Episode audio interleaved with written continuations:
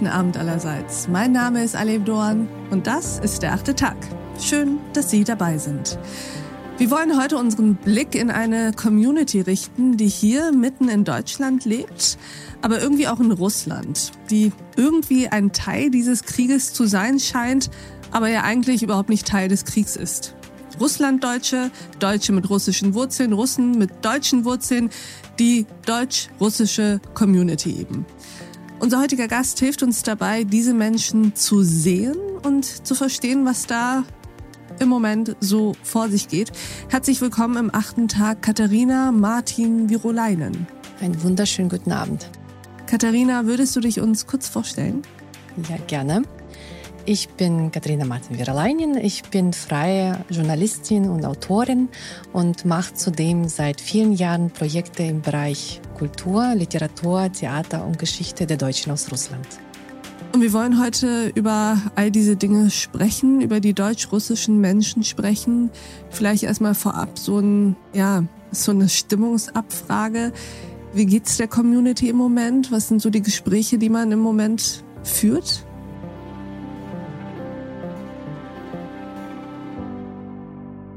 Ich kann das in erster Linie natürlich aus meiner Beobachtung berichten. Ich habe das Gefühl oder ich nehme das so wahr und höre das auch aus Gesprächen mit anderen Menschen aus unserer Community heraus, dass es tatsächlich sehr gespalten ist.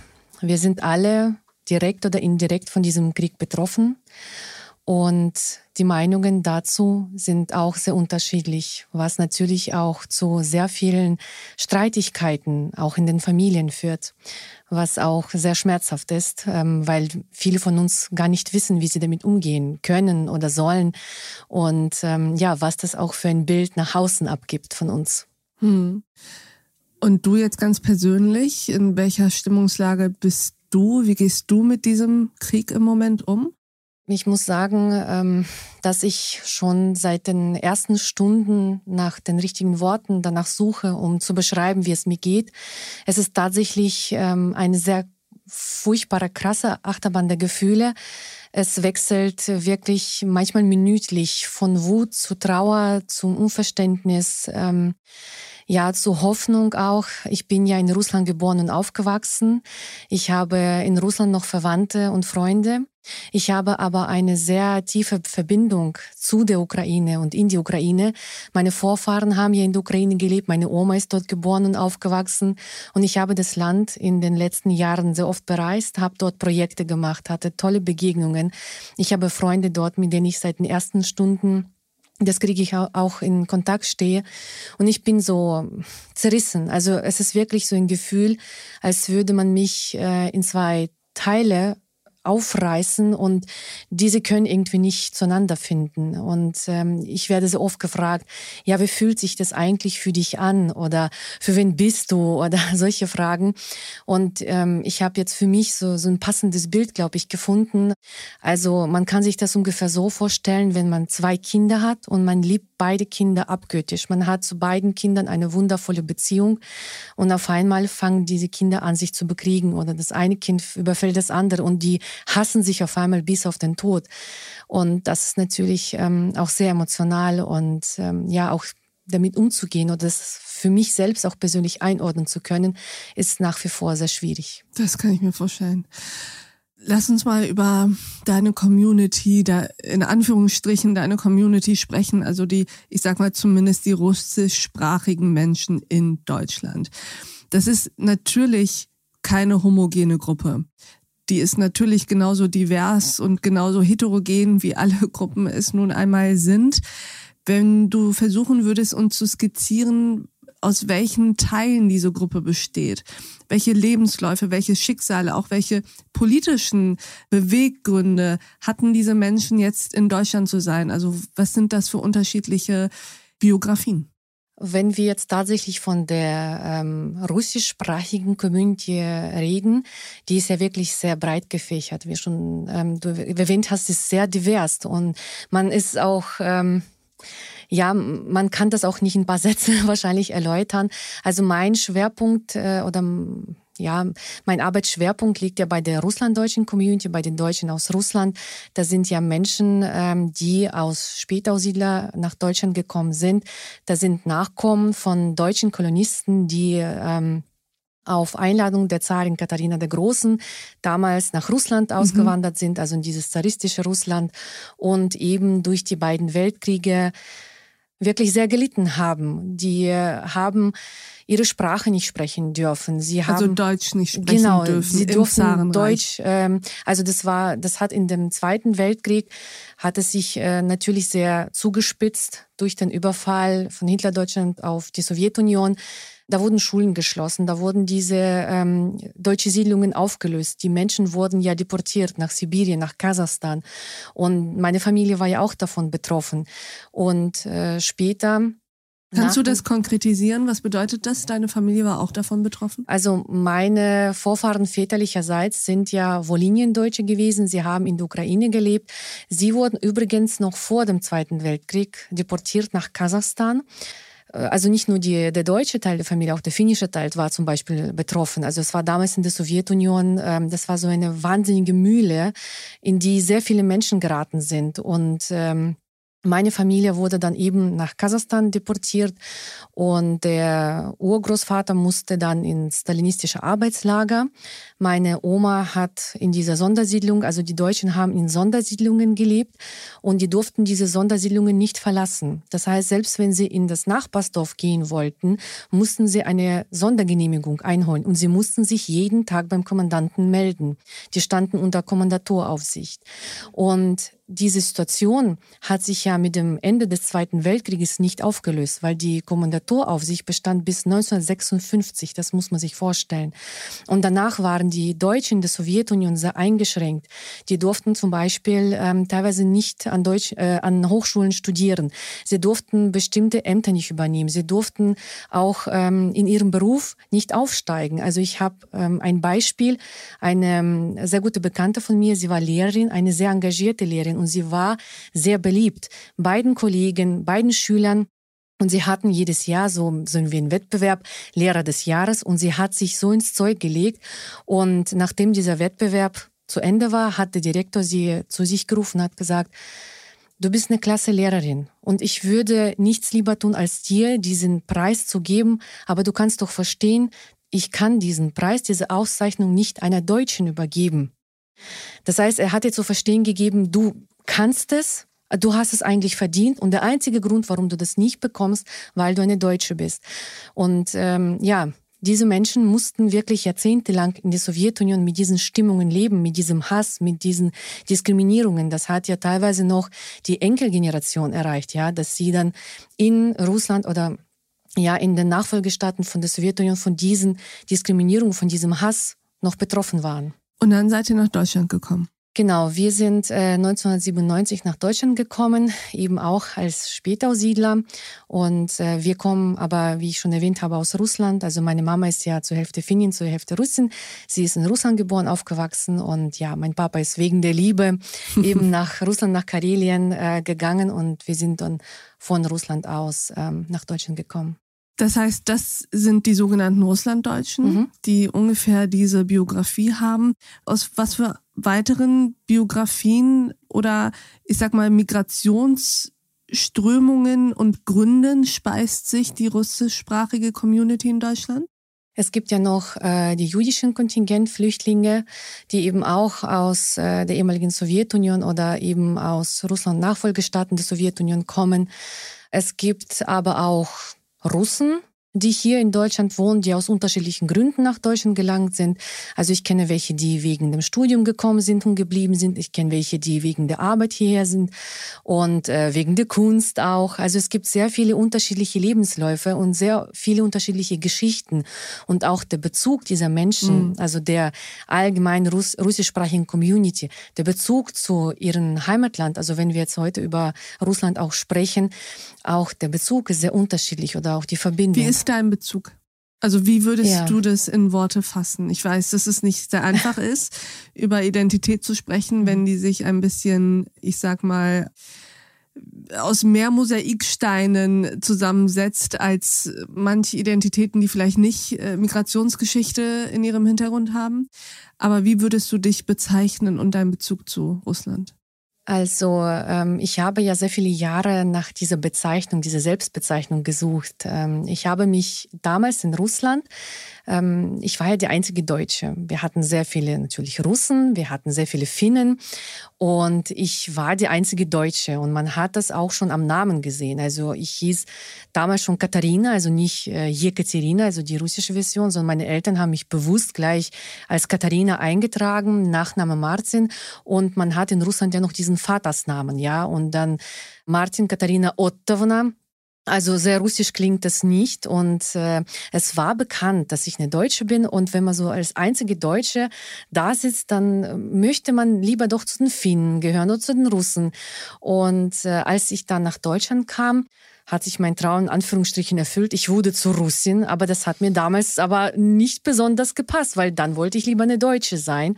Und das ging wirklich jahrelang erst als ich ähm, 2009 wieder in Russland war und dort einen ziemlichen Kulturschock erlitten habe, habe ich damals dort in Russland gespürt, wow, Deutschland ist zu meiner Heimat geworden. Und ich bin zurückgekommen und ja, diese Verhandlungen, sage ich mal, mit sich selbst. Ja, wer bin ich denn eigentlich? Und was ist mit dem finnischen Element? Und dann habe ich mich irgendwann mal als Deutsche mit finnischen Wurzeln und russischer Seele bezeichnet.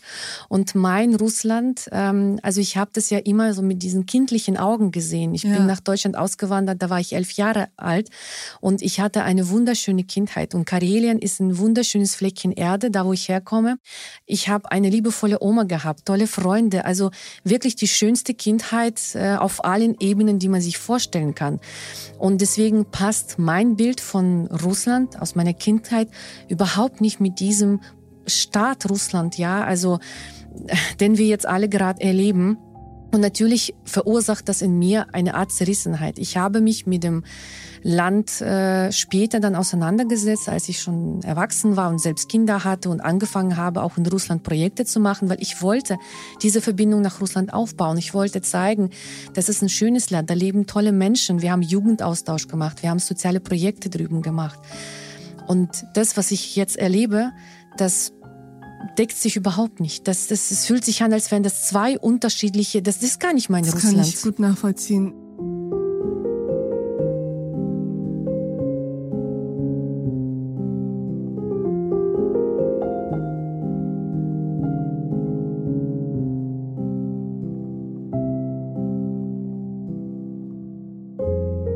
Lass uns mal konkretisieren, was du gerade erlebst. Du hast gesagt, die Stimmung ist gespalten. Das bedeutet ja, dass es auf der einen Seite Stimmen wie dich gibt, die diesen Krieg verurteilen, die zerrissen sind, so wie du es bist. Auf der anderen Seite aber auch welche, die es nicht so sehen. Genau. Ähm, das sage ich auch immer wieder, auch wenn es natürlich schmerzt, das zugeben zu müssen, aber wir müssen in solchen Situationen erst recht diesen nüchternen Blick bewahren und nicht versuchen, noch irgendwie was zu vertuschen oder zu verschönern.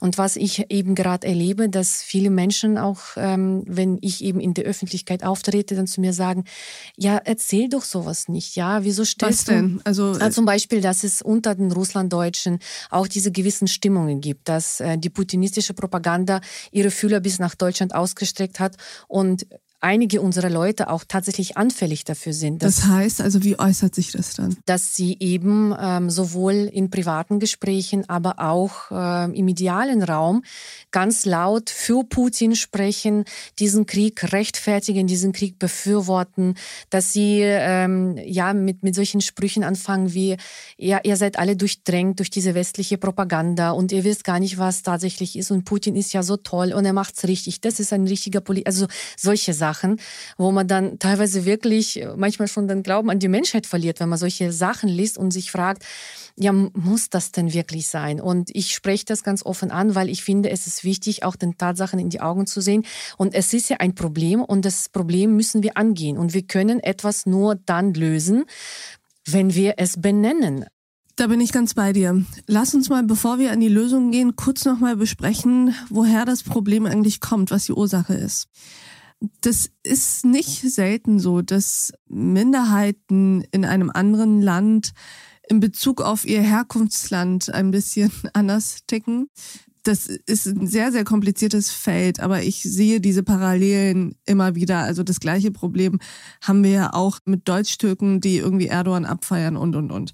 Insofern gibt's das tatsächlich bei Minderheiten und das zu benennen ist wahnsinnig wichtig, um es eben in der Konsequenz auch lösen zu können. Wo ist denn aus deiner Sicht die Ursache dafür? Es gibt sehr viele Ursachen. Aus meiner Sicht und auch Erfahrung, weil ich arbeite ja schon fast 20 Jahre mit der russlanddeutschen Community, wirklich auf vielen unterschiedlichen Ebenen. Ich habe ja damals mit Integrationsarbeit angefangen, weil es unser Anliegen war, dass unsere Leute auch ein bisschen rauskommen, nicht nur immer in ihrer Blase sind. Und was sind auch, die Ursachen? Woraus auch eben in erster Linie die Sprache. Man muss eben auch zugeben, dass nicht alle Deutsche aus Russland perfekt Deutsch, Deutsch sprechen oder die Sprache auf einem Niveau beherrschen, dass sie eben Nachrichten ähm, schauen oder hören und auch verstehen können, ja. Das heißt, die schauen dann russische Nachrichten. Genau, sie schauen dann russisches Staatsfernsehen. Ich habe auch russisches Fernsehen, das schaue ich mir ab und zu mal an, weil ich natürlich eben im Rahmen meiner Arbeit wissen muss, womit sozusagen unsere Leute Klar. berieselt werden. Ja. Also ich muss ja dann auch Gegenargumente ähm, irgendwie haben, wenn wir dann tatsächlich ins Gespräch oder in die Diskussion kommen.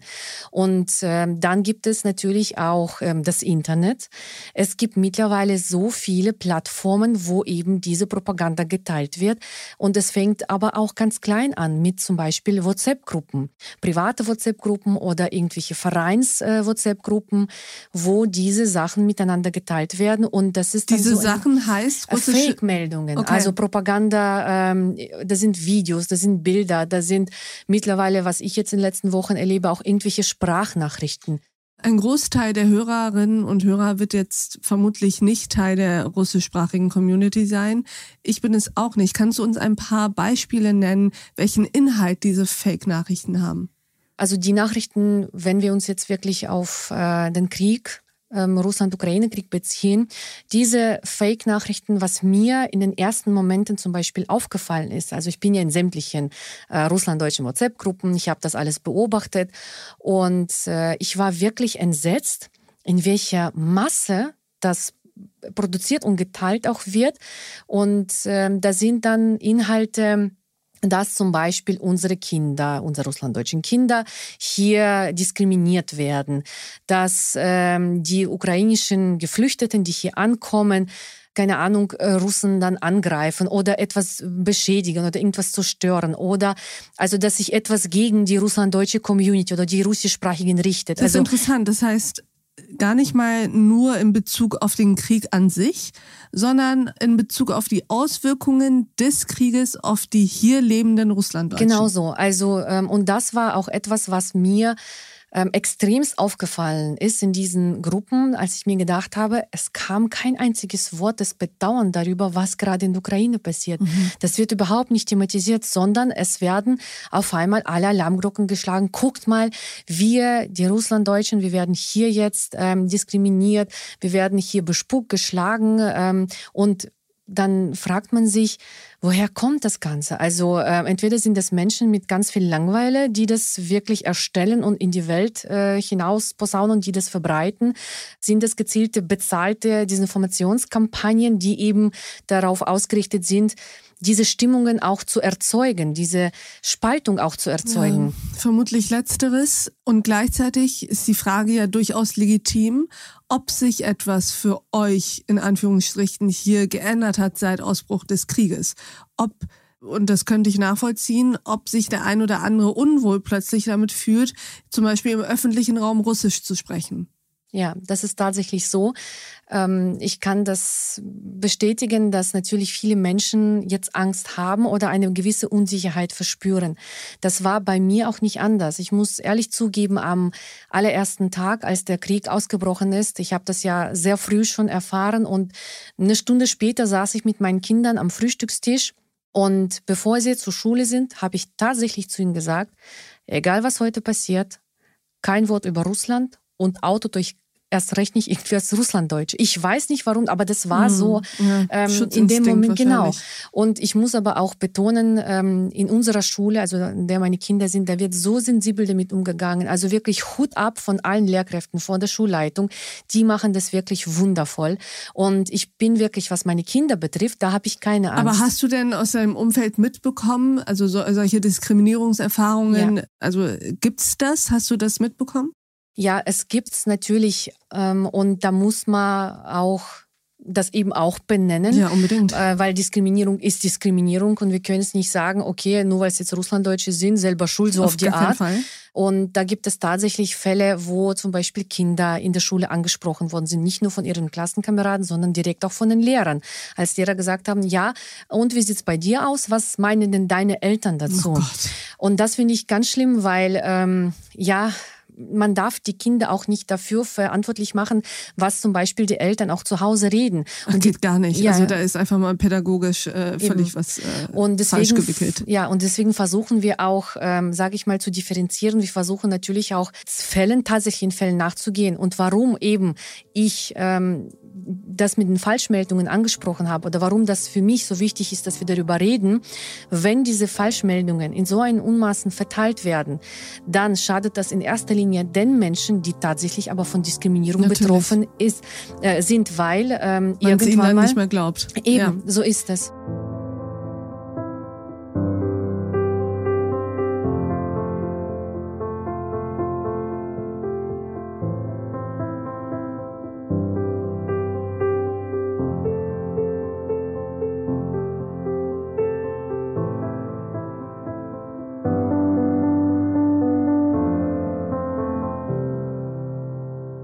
Wahnsinnig komplex und schwierig in kurzer Zeit das alles zu durchdringen und zu verstehen.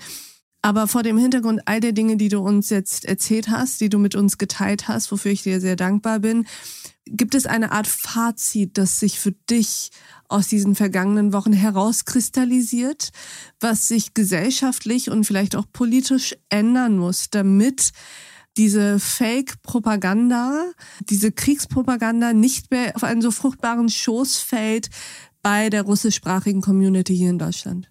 Es ist so, dass äh, viele, einige, wie gesagt, ich scheue mich davor, da Zahlen zu nennen, die sind wirklich anfällig dafür, weil sich hier in Deutschland sich nicht angenommen fühlen oder nicht verstanden fühlen.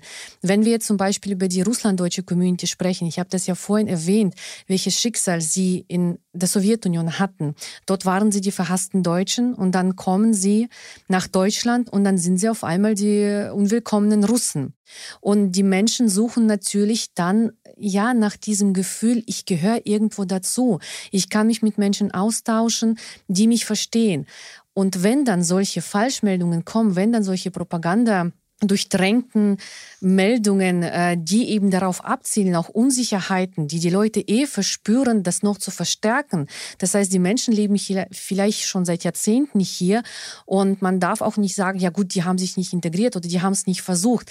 Denn Integration ist nicht eine Einbahnstraße. Das muss von beiden Seiten oder von mehreren Seiten sogar passieren. Und es ist leider Tatsache, dass es auch nicht bei allen gelungen ist. Und diese Menschen sitzen dann da und die haben dieses Gefühl, ja, wir gehören hier sowieso nicht dazu, wir sind sowieso nicht willkommen. Und ich habe vielleicht das und das schon bei der Arbeit erlebt. Ich wurde vielleicht schon mal ähm, irgendwie schief angeschaut, weil ich Russisch gesprochen habe oder sonst noch was.